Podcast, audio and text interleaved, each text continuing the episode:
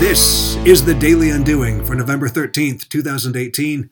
I'm David Cadet, and together with Mark Bovin, we're undoing the way marketing is done. Today is Yay or Nay Day in Calgary, Canada, the home of undoing.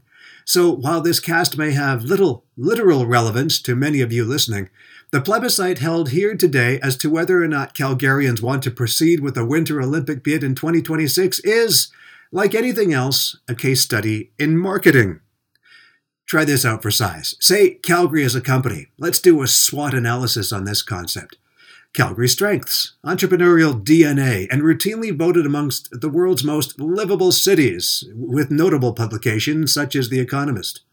Weaknesses, historical reliance on the oil and gas sector for virtually its entire economic foundation.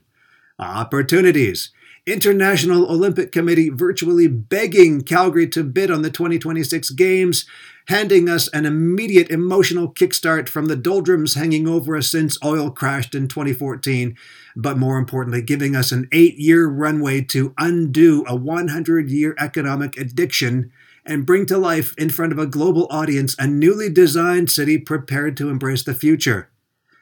And threats Demand for what drives our economy is decreasing rapidly, consistently, and perilously. Now, any company in its right mind seeing this sort of evidence in its path would do something about it. The problem is, many companies, many smart companies, do not. Want some examples?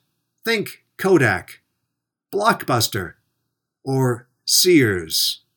So, Calgary, You've seen the boarded up Sears stores in your neighborhoods.